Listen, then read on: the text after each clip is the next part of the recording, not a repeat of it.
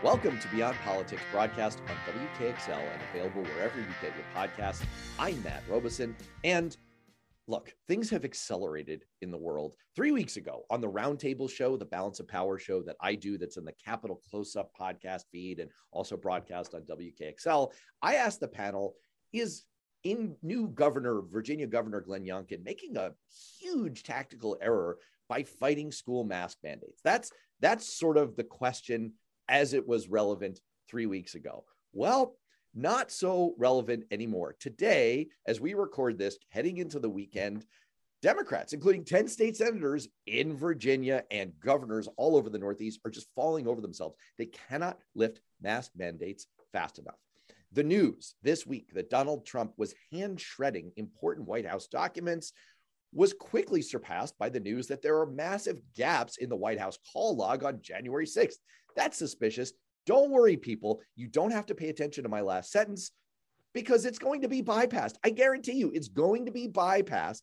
By the time you listen to this on W K X L Radio, there will be a new story that will have made last week's story not relevant anymore. The point is, we on this show try to step back from this breathless, day-to-day news cycle driven type, oh my gosh, what's the last thing that happened type coverage, and look at some of the deeper trends, some of the bigger picture of what's going on. There's no one better that I can think of to do that than Michael Cohen. Now, that's the last time you're going to hear me say Michael, because our listeners are going to be confused. You think that I'm talking about Donald Trump's right-hand man, Goon. No, I'm talking about Mike Cohen. We will charitably say Mike Cohen. He is the author of Modern Political Campaigns. He is a previous guest here on Beyond Politics.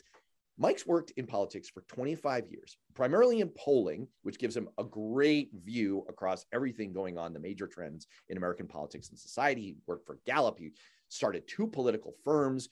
Um, he's worked for Microsoft as their D C pollster. He teaches. He, he's taught most recently at Johns Hopkins University. And he is a great commentator. You can find him on all kinds of podcasts and shows and Sirius X M radio. And, you know, he's he's sort of the Lord of all media. Mike Cohen, welcome back to Beyond Politics. Well, thanks for having me. Well, I, it's it's delightful to have you. Uh, we had such a great conversation last time.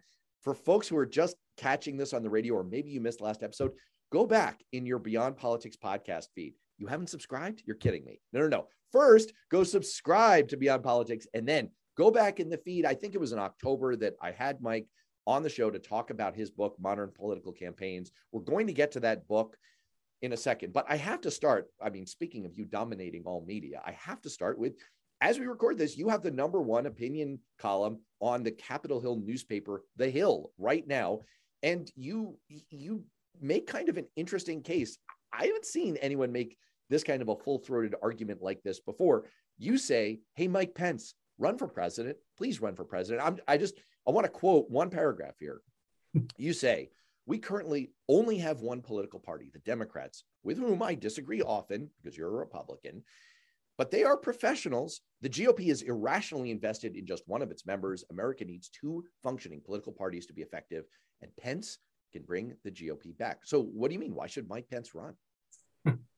Well, thanks for all that introduction stuff. I mean, I'm definitely going to package that and, you know, show show my wife, my kids, you know, people who are, you know, basically don't listen to this thing. Right. I was um, going to try to do a tight two minutes yeah, of promo right there. You know what? You, you can cut out the rest of the show and just say, look, here's, I, the, here's I, the important part. I'm I, awesome. I've done things. I, I've done things. I'm a dork. No, I mean, I, I look, I think, I think Pence is undervalued. And I think that one of the more interesting things when you write a piece is like, okay, well, what is everyone saying? And not to be contrarian, but if there's an opening that people aren't seeing, I think you should write it. And I felt like this week, um, there's been a lot of dunking on Mike Pence uh, for not being the thing they want Mike Pence to be, which would have been a Democrat. Um, De- De- Mike Pence, when he was vice president, was never going to criticize Trump. He was never going to... Um, you know, get too far out ahead of where the ballots were being counted in states. He was not going to do those things. He was going to be who he is, which is basically a mainstream, basic Republican. Like if you were to draw it up on, you know, out of, you know, if you were to put it to like Lego blocks. If you were to yeah, you know, yeah. like Lego blocks, you'd be like, okay, and you'd end up with something like Mike Pence, you know, and you would put the fly on his head because that's funny, and you you would move on, right? But but the thing is, is like Mike Pence is in a complete no-lose situation. Number one, um, he can be the one guy who can weaken Trump, okay? The media will be all over this if Pence decides to run, because it has never happened where a former vice president, who, you know, from a defeated administration, went after his president for the same nomination four years later. That would be unprecedented. It would be a legitimate news story, and it would be legitimate political discourse. Yeah. we'll, we'll get there. Stuff. We're yeah, going to we'll get, get there. That. I know. So I think I think that's the first thing you got to think about. Is like, number one, it would be a big news story. Um, it would be a way for Mike Pence to separate him finally from Donald Trump, and to say to people who have followed him throughout his career, "I've always been that guy. I spent time with this this other guy who was Trump," because that's what you do when you're vice president. You know, no no vice president has ever come out and been like, "Not the guy I work for sucks, and here's why." Like, it, it just doesn't work that way. So, number one, it would be really good for him to sort of rebrand himself. Number two, he could actually do the G O P a favor by weakening Trump. It's pretty clear that there are parts of things that Trump did that he absolutely agrees with, probably because he pushed Trump to do it. And he can claim some of that. And th- the other thing, too, is that he can weaken him in a way that no one else can. Chris Christie could throw bombs at him. Marco Rubio can be a robot, and Nikki Haley could be swarmy on, on the stump, and you know, all these other people could do these things.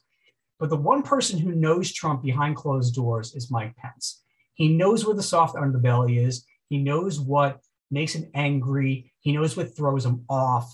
He knows what he's not proud of. He knows what he's, he's concerned about in his own mind. There's just too much working together for a guy to look at the, look at him across the stage and be like, you know what? Look, I know who you are. And everyone's going to know that Pence knows who he is. If Christie comes at him and says, well, we all know Trump does this, that's different than if Pence says, I was in the Oval Office, it was the two of us, this is what you said to me. He is a much more believable narrator of what went on there than anyone else around. And so he can, number one, defend what they did, um, and you know, the policy aspects that most mainstream Republicans feel okay with it. And then on the other side, attack him in a very unique way. The other thing he can do is he can show outwardly that there's a reasonable G O P alternative, that yes, you know, conservatism has sort of evolved. There's sort of new things that it stands for, but it's packaged in a way that seems fairly reasonable. And, you know, not only that, a couple of years ago, we elected that guy on the Democrat side. He was the most, Joe Biden was the most reasonable Democrat that you can find out of everyone in the field, you know, the most mainstream, the most prepared, um, the most not likely to fly off the handle for no good reason, uh, or start a war, right? And so that is, that could be Mike Pence. And then the final thing I'd say this is that even if you lose, you still win. This is essentially White Men Can't Jump all over again. And people should should watch that movie. Um, you know, I forget who turns to the main character, Woody Harrelson, said, sometimes when you lose, you really win. And sometimes when you win, you really lose. This is a no-lose situation for Pence because no one expects him to win. No one expects him to get the nomination. But if Trump doesn't run, then there's no good reason why he can't be that guy. Um, he already is running ahead of other people in the field comfortably. And he's competitive with Ron DeSantis, who people really don't know. And as soon as they get to know him, that'll change. Right, right. Because because that's what happens. There's nothing better in politics than being the guy who they think you are and they, before you run, or the woman. Hillary Clinton's numbers were off the charts until the moment she decided to run for president. Yep. Every single person who runs for president is always better as a aspirational candidate than as a real candidate. So that this is why N B A teams, th- this is why N B A teams value draft picks. Right. More than drafted players, because yes. The theory is always ideal. Always the upside. Perfect. So, you know, I, I, all right, the moment has come. I want to circle back to legitimate political discourse, because sure. It sounds like what you're saying in, in your op-ed, which people should check out. Just go to The Hill or, or Google Michael Cohen and The Hill. but just beware, you may get some hits that aren't the ones you're looking for. They just want to go to the hill dot com and go to the go to the hill dot com. It's number one. It's number one right now. And, and you also follow me. You can follow me at, at Michael Cohen too, which is of course where all the crazy stuff comes. Because yes. They think I'm the other guy, but follow the yeah. other guy at Michael Cohen two twelve. Look, I am definitely going to put this pod up as Michael Cohen on Beyond Politics. Let of people figure it are. out. It's like, all for the clicks. I, I mean, I do. Yeah, exactly. I, I I do want to return to this because what you're what you're basically saying is, I I really liked the line about we need two healthy political parties we in do. this country to to restrain the worst impulses of the other. I'm a Democrat, but I'm realistic. We we, we have some bad impulses at, at times. We we need we need competition for the same reason that, you know, if you have um you know a, a predator prey cycle in, in nature, if you don't have enough predators to thin the herd, then you know you you grow in overabundance and uh you know your your herd becomes unhealthy. And it's the same thing with political parties. I mean, we we do need each other to restrain one another. I gotta ask you, it's interesting, you sent a tweet, speaking of your your your Twitter handle, I, I mean you sent a tweet last week in which you referred to this comment of January sixth was legitimate political discourse, and you said, I'm out, I'm out, folks. And I gotta tell you, For for a Republican Party to lose someone, to get to a point where you lose someone like Mike Cohen, you really got to look in the mirror. I mean, that's a, what would it take to get you back in? Well, I mean, to be fair, I mean, I've been out for a while. I mean, I've been out since, um, I, you know, I had the opportunity to work for Trump, turned it down. Um, and I also had, um, you know, I, I watched, as, as everyone else, I'm sure, was listening to this program, you know, what was going on on one six, and I was just like, I, I just can't do this. I mean, the, the only person, the only people that I could work for, frankly, um, and support and probably vote for would be people who just know what the truth is and say it. Um, if you're not, like, that's the baseline of what political discourse should be. Like, we should all be talking from truth, um, and we should be debating, you know, how we approach the truth and and how to, you know, What is what does the truth really mean, and then what what are our what are our opportunities one way or the other? And so, to me, like the, the basic answer to this is that Trump needs to lose. Um, and I think I've said this in my book, and I'll probably say it to anyone who listens to me. Parties don't learn when they win; they only learn when they lose. And they only learn when they lose because they have to take a step back and realize, okay, well, well what happened here? And that didn't happen like it should have, and like many actually Republicans expected to happen after Trump lost to Joe Biden. The reason why is because Trump decided he's not going to admit that there was a loss. And so, you know, George Costanza, it's not the lie if you believe it, he got everyone to believe it, that, well, there's some stuff going on, and, you know, politics is dirty, and there were some shenanigans and some, you know, things going on with the ballots. We'll never know, but, you know, we tried, but the courts wouldn't listen to us, like all those kinds of things. And, you know, all the performative stuff that is the big lie. And, you know, the reason why the big lie is a big lie is because it's, it's big, and it actually warped how people viewed the election. Now, to me, you have to go, you have to, number one, stand up and say, we lost, you know, and then number two, decide, well, why did we lose? And I would say to you that, um, you know, they, they lost because of Trump. You know, they, they lost eighteen because of Trump, and they lost twenty twenty because of Trump. And so there's no reason to lose a third time. So the reason why they lose people like me, who probably amount to, frankly, around fifteen percent of the party at max, um, the reason why they lose us is because we look at this and we're like, well, this is bullshit. And I, I think you have to, you have to decide as a party that we're not going to be the party of bullshit. Um, we're going to be the party of something other than bullshit. And once you do that, um, then you have an opportunity to communicate to most Americans, and even some Democrats, who, of course, will always say, well, I, I'm open to voting for a Republican, but I can't vote for that person. Well, give them a real alternative and then give them a choice. Yeah, I mean, it's, I'm not saying that there is a a scenario where I would myself vote for a Republican right now.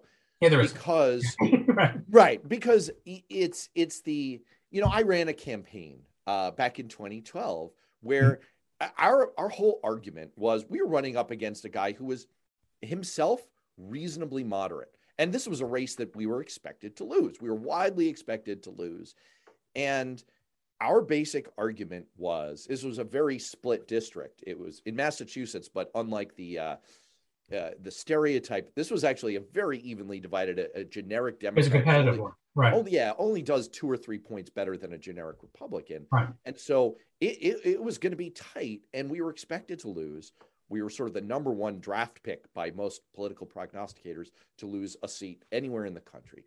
Yeah. But our basic argument was, you cannot vote for this relatively moderate guy because you get the whole kit and caboodle that comes with him. You, by voting for him, you enable all of this other stuff. At the time, our argument was against Paul Ryan. Let me tell you, that seems like a quaint, lovely time in America where it's like the worst thing that could happen to you is that Paul Ryan might, uh, you know, get some power in America. I mean, there, there are actually worse things. I've seen it. We've all lived through it. So I don't, I don't personally foresee a scenario where, you know, I, I would, I, I, that same argument still applies to me. But that being said, I do quietly root for this. I mean, I, I root for finding the pathway back to a Republican Party. And I, I just want to circle back. This is, it's sort of a pitch for your book, because in our last discussion, you said something really interesting that ultimately what you foresee in the future, hopefully, maybe this is aspirational in American politics, was sort of a Moneyball effect. You used the word earlier of undervalued, that Mike Pence is mm-hmm. undervalued.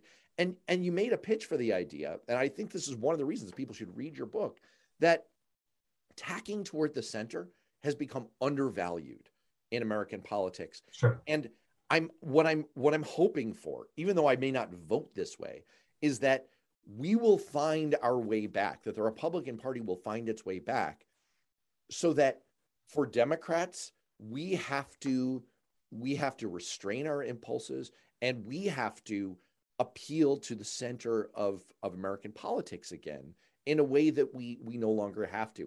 That to me is the pathway back to a, a healthier American politics. I'm just, I don't know if I'm hopeful that that's going to happen, but I think you're onto something with your with your article. So I I I commend it to people. Look, we have to we have to take a break in, in just two or three minutes. I, I want to just start on a topic that we may have to bridge across the, the radio break that we're about to take, which sure. is uh, political analyst, uh, long, Clinton White House veteran, that was Bill Clinton back in the nineties, Doug Sosnick, writes a, a memo every every couple of months, you know, maybe two, three times a year. And it's sort of like a Christmas goodie for, for D C insiders who have nothing better to do with their time. It's a must read. And he laid out in his most recent memo, people should check it out. They can Google it. It's if, if you're into this right. kind of thing, great That's reading. And yeah. he said, look, there's a pathway here for Democrats to turn things around. Everyone's predicting that it's going to be a total wipeout in the midterms for Democrats. But now we're beginning to maybe see some signs that the worm is turning. Maybe things aren't quite so bleak. This feels a little bit like the, the Star Wars movie where it's like, you know, they're on the Death Star and they're like, we've analyzed the attack. There is a danger. It's like, maybe this is a long shot here, but let, let's just tease this idea. And then we'll get much more into it in a minute or so. Just high level. Do you see it? Do you, is this like a remote thing, or do you see a realistic chance that Democrats could defy history and have a pretty strong midterm, maybe even hold on to the House? I think the House is gone. Um, I, I don't think that's, I don't think it's realistic, but I think holding on to the Senate is realistic. And I, I think that all you have to do is hold on to one of the two. Um, and I think that the Senate for them is actually the more, more important one at this point, because they're going to want to be able to, you know, at least have their own team. So I, I think that to a real extent, you can, you might be able to narrow the loss in the House, but I do think that the House is gone uh, because of just on the retirements alone. I think it's going to be very difficult uh, to hold, but I think in the Senate, you actually may be able to hold on to the Senate. Right before the break, I posed the question to Mike, is there a chance? this this sounds like a Dumb and Dumber moment. You're saying there's a chance. Saying there's a chance. Right. It's been suggested that maybe, maybe there's a pathway for Democrats to defy history. History suggests that they're going to get absolutely shellacked in the midterms. But there are some encouraging signs recently. Massive jobs growth. We're beginning to see COVID uh, numbers falling precipitously. We're, we're, we're beginning to get some encouragement, um, you know, positive news in the country. And you know, maybe that'll change people's mood. Maybe it gives them pathway. So, Mike, you were saying not very likely in the House, could be possible in the Senate. I want to ask you how. What do you, I mean, based on all of your experience as a pollster, as a political consultant, what is, what is the right pathway? It, it, this week, Politico wrote up the following sentence. They, they basically said, Kevin McCarthy, the House minority leader for the Republicans. So Mike McCarthy, uh, Mike McCarthy, uh, Kevin McCarthy is betting, probably correctly so, that people outside the Beltway, or at least people who might vote for Republicans, don't give a rip about anything related to January sixth. Democrats have not entirely let that go. So let's say Politico is correct. The theory for Republicans is all we have to do is talk about inflation, talk about schools, talk about masks, talk about anything that we can criticize about Joe Biden, and let the momentum carry us. What do you make of, of, of the Democrats? What should their strategy be? Should they focus on January sixth? Should they focus on other things? What's their best path? So there's, there's two paths, right? So you have what the Republicans are, are trying to do. So you have adults like, I wouldn't put Kevin McCarthy in that category, but I would put I would put McConnell in that category. You have adults like McConnell who are looking at this and saying, look, even when they ask him, what are you for? He says, ask me after the election. He knows exactly what he needs to do in this, in this cycle. He needs to hit everything that's going on that everyone's upset about. COVID, masks, education, Um, inflation, lost businesses in your area. I mean, the general malaise of how everyone is feeling right now. That works if that's how everyone feels in November. That's how everybody feels right now. Okay, all that is accurate right now.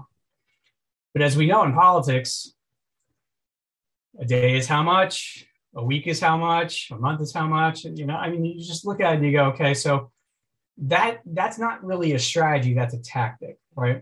That's a, okay, I'm going to react to the political environment. Well, that's mm. that's okay if you think that all of a sudden the political environment's going to be the same the whole way through. It may not be. The one thing, if you are Joe Biden right now, is you are secretly thanking every single Democratic governor, every single state legislator who is right now saying lift the masks, who is like right now saying lift the restrictions. We're looking at the science, and the science says that the spike in Omicron is going straight down. When you get to the bottom of that, no reason why we can't lift all these restrictions. That will immediately change how everybody feels about their life, feels about their government, because right now it's the government who's telling them not to do those things. It's the government that's that's making you feel a little bad about, should I go see the Batman at the beginning of next month? You know, should I go out to dinner? Should I go to a Super Bowl party? You know, all these kinds of things that are happening every day, where like my asthmatic son is going to, you know, high school every day with a mask on, and it's just awful, you know, and, you know, you hear those stories all the time, or like, you know, a friend of yours had COVID. So, you know, all those things going through, if those recede into the background and you have low unemployment, you have jobs for most people who want to get them, and you have high growth, which is what's going on right now, and you stay out of, you know, the trap in Ukraine, if you sort of muddle through on a couple of other things, like, you know, there's a Me Too bill that you could run on in certain, you know, areas. There's a, you know, Build Back Better. It may not happen, but the infrastructure bill did, and you might see a new bridge, or at least things being fixed in your area. You know, there are certain things that you can add up in your mind if you're a Democrat to say, hey, you know, the things aren't as bad now as they were in January or they were in February. So I think that people need to be, number one, patient. And number two, if you're a Democrat, be optimistic that things are going to turn around um, in the country. If you're a Republican, what you're hoping for is that things don't change. Is that supply chains still jack up inflation? You still can't get your favorite toilet paper. You know, you feel like, um, you know, the masks, you, you know, we go through not Omicron, but we go through Zeta, and all of a sudden now we're masked up again. Um, because the fact of the matter is that they don't have anything beyond what they want for their base, which is immigration and, you know, a lot of other pieces that are just sort of narrowcasting. You know, you and I had a good discussion about broadcasting versus narrowcasting before we got on. They're, they're narrowcasting to their base to get them out. And it goes run totally counter to what I say in the book, which is like, you've done enough to max out your base. You now have to figure out how to win sort of these other districts. But again, like I said to you before, I think the House is gone because uh, too many retirements. I think the Senate is still reasonably in play, uh, where the um, Senate could stay Democrat. Uh, but it's going to be difficult. It's very, going to be very difficult. Yeah, I mean, well, I, I, I want to pick up on the word malaise, which has uh, yeah that, that has a rich sure. political history in America. But it is interesting. I mean, first of all, that basically the best course for Republicans is to be the Schadenfreude party. I know I just used a a thousand dollar word here, but you know, shameful joy. You're kind of rooting for failure here. It's it's a bad it's a bad spot to be in, and I I, I sort of I don't envy it, because Democrats were just in this position not long ago. You're sort of rooting for things to go badly because it bolstered the basic case. This this goes back to the the classic nineteen eighty-four Ronald Reagan question, which was written by my former grad school mentor, David Gergen. Are you better off than you were four years ago? Interestingly, interestingly, he went back when I was taking classes from him. He was very critical of himself for writing that line. He said he left it short. It's great. He, he was he was happy with saying, you know, with the with the part that became famous, "Are you better off?" But he said that it's too individualistic. It's not aspirational enough for the country. What he should have gone on to say is, is our country, is our nation better off? Are we collectively? Are we better off than we were? Are we better off?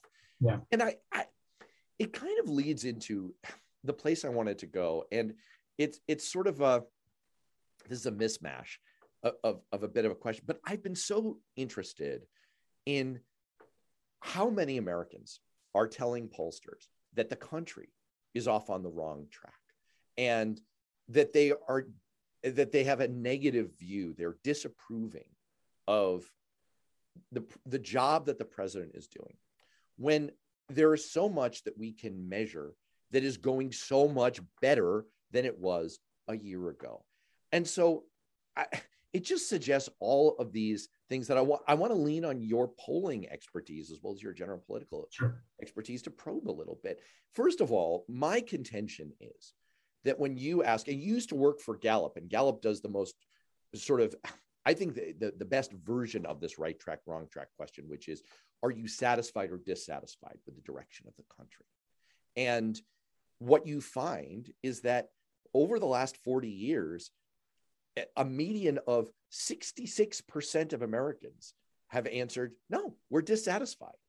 Most of the time, two thirds of Americans are saying they're, they're dissatisfied. My contention, though, is that pollsters may be asking the, the elevated version of that David Gergen question, the, how are you feeling about the country? But I think what people are hearing is the, is the first version, which is, how are you doing? And how are you feeling? What do you make of that? Am I am I off base on that? You know, it's funny. Um, that question is, there's a lot of different versions of that question. And really how you ask that question is really super important. In fact, like you can ask the question, you know, are things in the country on the right track or the wrong track? So if you put country up front, that's one piece of it. Mm. And then you also could put, as a follow-up, um, you know, how about in your own life? You know, are things on the right track or are things on, off on the wrong track? The one thing they usually don't do with those questions is they don't randomize the order of those two. Mm. So you usually get, and I've been, I, I've done this as well, usually get sort of the macro question, you know, how's the country going? And then the, the micro question, how are you doing? Generally, the how are you doing is better than how the country's going when you ask it. Mm, okay. That's interesting. What they usually don't do, and which I do recommend, you know, first of all, I mean, when you look at polling error, it's not just sampling error. That's the that's the margin of error that everyone sees. Like, but there are many different kinds of error when you're looking at polls or any kind of research. One of them is question order. So if I ask you straight up, you know, are things in your life better off now than they were four years ago or two years ago compared compared to the, you may give one answer. Then you ask about the country. That's actually a different way to frame it. So if you think, for example, that people are over-indexing on reading the question, you know, right track, wrong track, and they're just taking it internally, mm. then you have to flip that question, at least for half your sample, to say that, okay, well, people have then, I'm giving you the question first about you, and then I'm asking about the country. Mm. People don't do that. Gallup doesn't do that either. And I think it's a mistake. And I think it's a mistake because, like you said, some people just interpret that as like, well, how am I doing? You know, like the con- because people, America is very individualistic. Okay. It's one of the reasons why your former, you know, professor said to you, you know, how, you know, are you better off, you know, than you were four years ago? Because that's what resonates in politics. It's not like country first. It's generally you, your community, and then you build up to your country. Like that's how we f- sort of look at politics. It's like, how is it exactly. affecting me and then everything else? So in the question that we're asking to, ga- to gauge how things are going, you need to actually do it in such a way that you're randomizing the question about you versus the question about your country. And frankly, most um, pollsters e- and even the very good ones don't do that. But well, that's a source and, and, of error. Yeah. Well, and to build and to build on that point, I mean, that's exactly sort of where I was going and where I mm-hmm. get my my case from.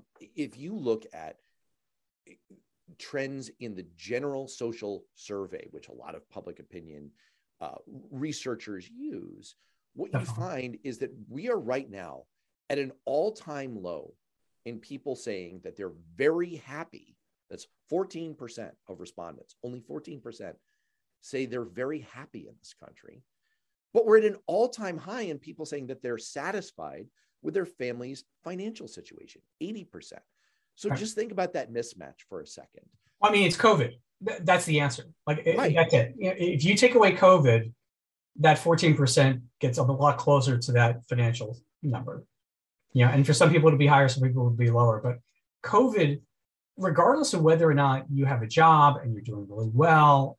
Um, shout out to Lisa Cohen, my wife, who just got a new job at Fidelity. Super excited. Hey, congratulations. Yeah, great for her. And, you know, great for all of us. And, you know, better big job. Big firm in New Hampshire, by the way, for all our radio listeners. Big so, firm in New Hampshire. Fans, right. Yeah, that's what, that's why I brought it out. I knew you'd love that. Yeah, yeah, yeah. Um, yeah. Yeah. She, she gets to work remotely, thank God. So we get to stay married, which is nice. Also good. Yeah. Oh, yeah, it was also very good. Very yeah, important. Very important.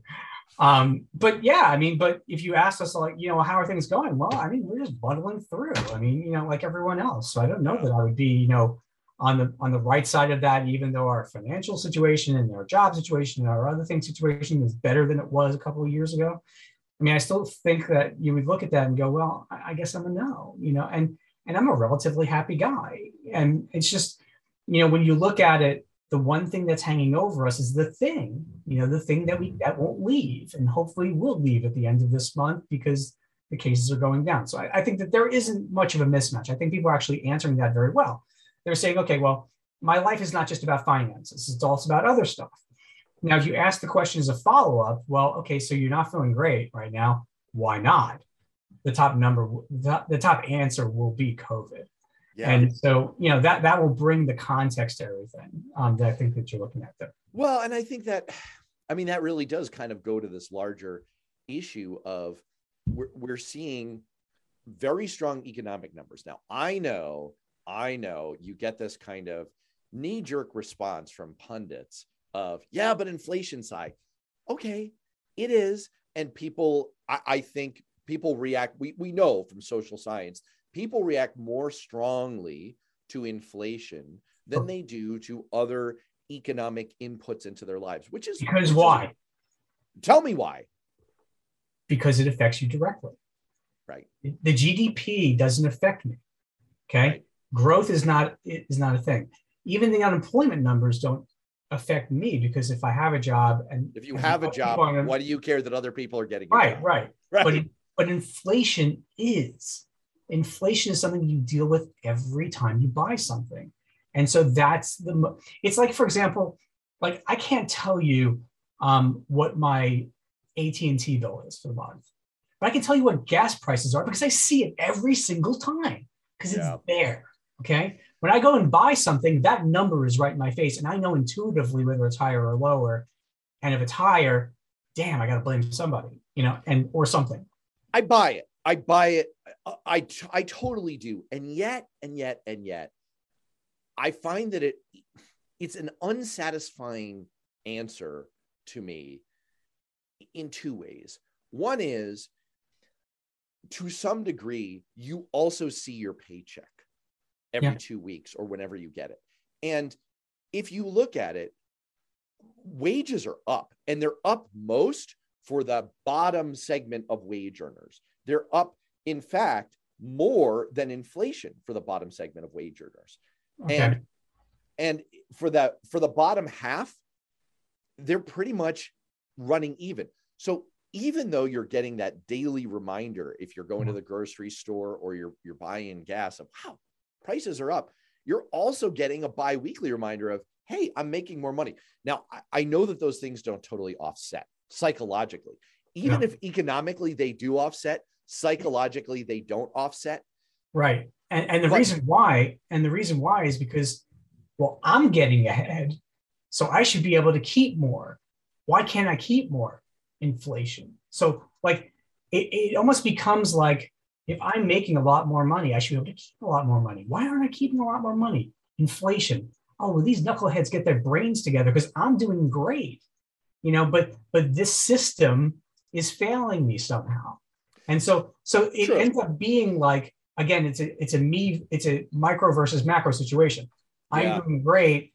The system's not doing great, so I don't feel good about it because I should be doing better, and, and that's that's the way people think about it when you talk to them in focus groups, or when you talk to them and you give them a chance to talk more than right. just, you know, because people think comparatively, right, right. They care, they care a lot more.